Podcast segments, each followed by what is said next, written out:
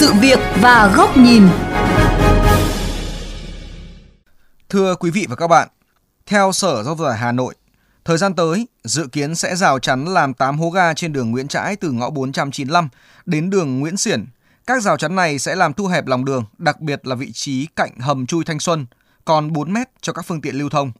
Trong khi trục đường Nguyễn Trãi Trần Phú hiện nay có mật độ phương tiện giao thông lớn, có nhiều điểm giao cắt, thường xuyên ùn tắc vào giờ cao điểm. Nếu rào chắn hàng loạt hố ga, việc đi lại của người dân sẽ như thế nào?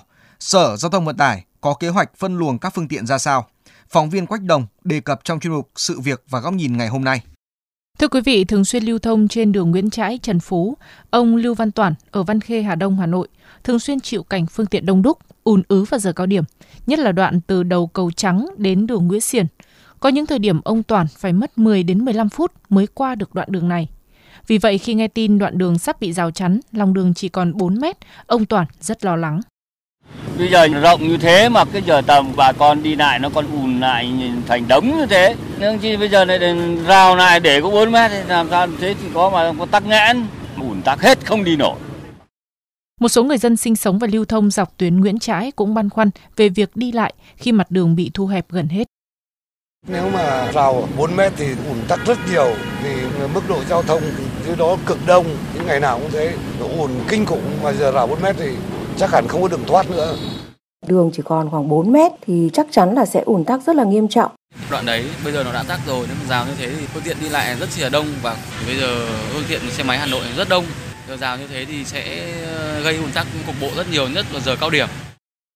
Về phía Sở Giao thông Vận tải Hà Nội, dù chưa chính thức cấp phép rào chắn phục vụ thi công, song đại diện lãnh đạo đơn vị cũng cho biết, ngoài 8 hố ga trên đường Nguyễn Trãi đoạn từ ngõ 495 đến đường Nguyễn Xiển, dự kiến còn 14 hố ga trên một chiều đường từ ngã tư Trần Phú Nguyễn Khuyến, Vũ Trọng Khánh đến ngã tư Cầu Trắng.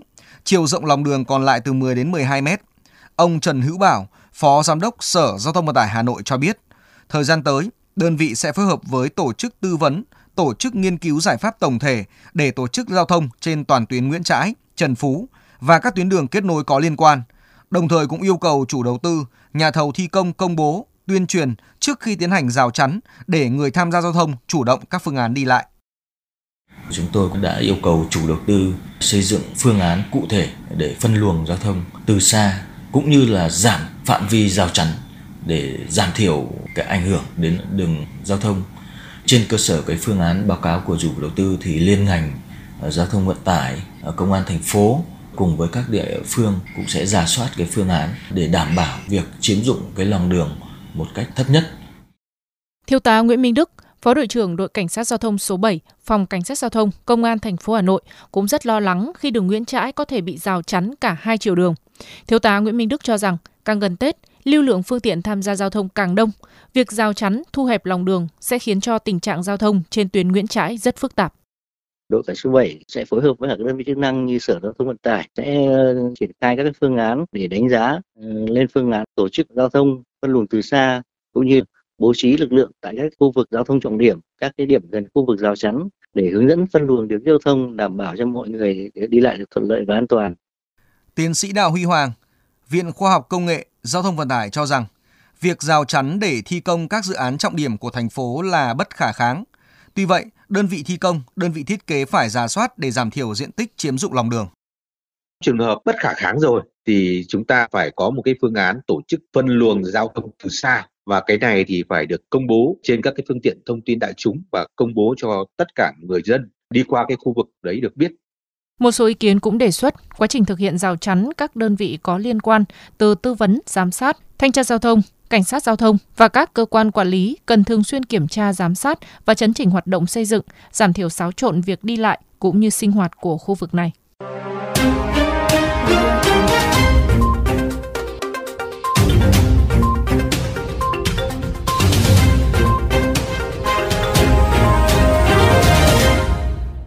Thưa quý vị, trong một số lần tổ chức giao thông phân luồng giao thông, trước khi thực hiện, cơ quan quản lý đã tiến hành khảo sát, phân tích nhu cầu đi lại để đưa ra phương án tổ chức giao thông cụ thể.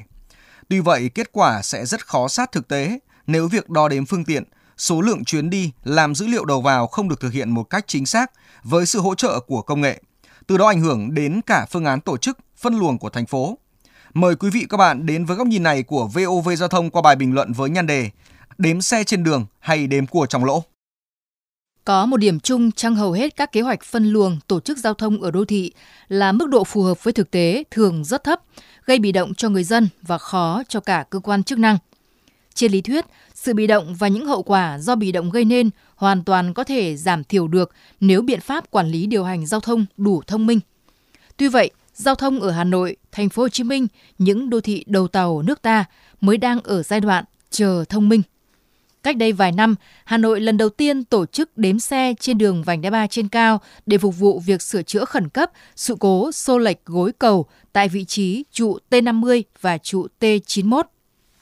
Nhờ lần đếm này, Hà Nội xác định được mức độ quá tải của hệ thống vành đai 3 cầu Thanh Trì ở mức từ 7 đến 8 lần lưu lượng thiết kế, thay vì những đánh giá mang tính ước lượng trước kia.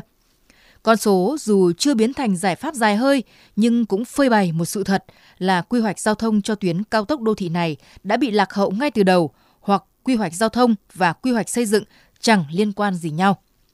Tiếp đó, đến giữa năm nay, Hà Nội lên kế hoạch đếm xe trên một số tuyến trọng điểm nhằm thực hiện dự án tổ chức lại giao thông, giảm tắc đường.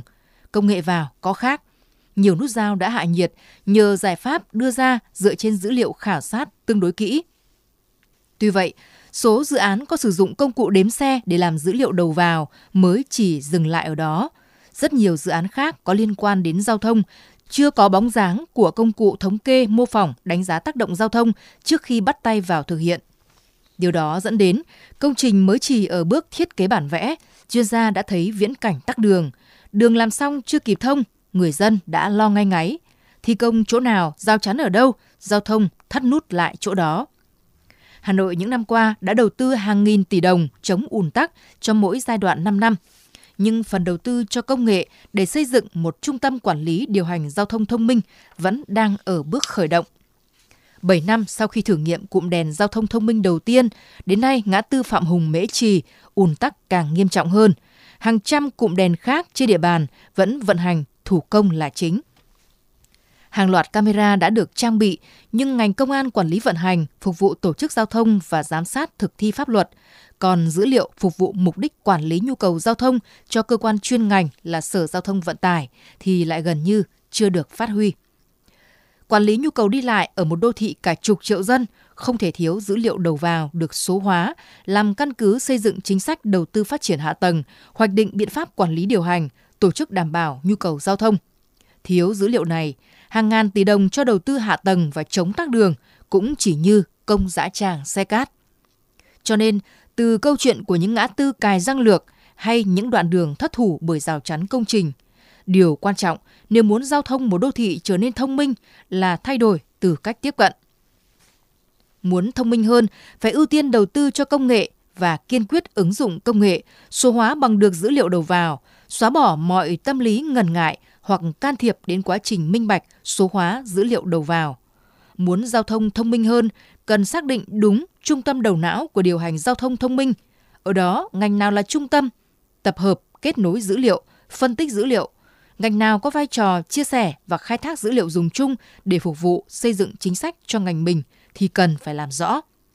Muốn giao thông thông minh, cần một bộ máy đủ thông minh để vận hành với những con người đủ năng lực. Muốn giao thông thông minh hơn, không thể không bắt đầu từ một điểm nhìn mạch lạc rằng mọi vấn đề quản lý và điều hành giao thông suy cho cùng là quản lý nhu cầu và tổ chức tốt nhu cầu đi lại của các chủ thể trong xã hội. Khi nhu cầu chưa được nắm bắt đầy đủ, giải pháp ắt sẽ mông lung. Mà muốn nắm bắt nhu cầu thì phải đong, đo, đếm, bắt đầu từ đếm xe, đếm người, đếm chuyến đi, đếm hạ tầng, đếm nguồn lực. Phải đưa công nghệ vào để đếm, chứ không phải theo cách đếm cua.